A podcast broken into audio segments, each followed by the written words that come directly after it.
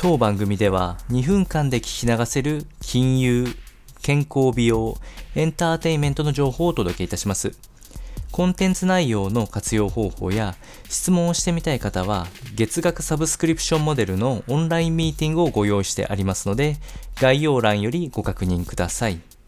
本日はエンターテインユーから書籍 The Upside of Your Dark Side ネガティブな感情が成功を呼ぶを紹介していきたいと思います。えー、こちらの書籍は20%の心配性な時間が、えー、仕事もプライベートもうまくいくというようなお話になっておりまして、えー、著者自体はトッド歌手団詩にはなっているんですけれども、それの日本語訳となっておるものですね。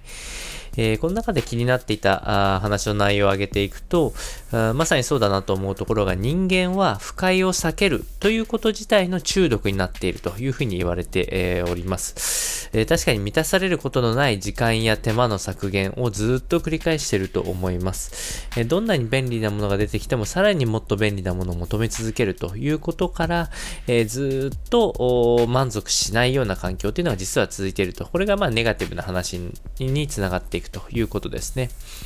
えー、で、幸福というものは長期的成功の妨げになるよというふうに言われておりまして、えー、常に改善点を探す環境、これが成功をさらに、え生み出す原動力となっておりますので、まさにネガティブ、少し、え消極的になるところがあればあ、成功ではないところを見つけに行くということができるという点。で、最後に、え人間は弱みを受け入れてこそ真の幸福が近づくというところで、え本来の自分自身を受け入れることっていうのが、えこの本、書籍でいうところの第一歩になっていって、えそのネガティブなところを受け入れた上で、えそれを、え成功に導いていくというために20%の心配性な時間を使っていこうというお話になっておりましたので、お伝えをいたしました。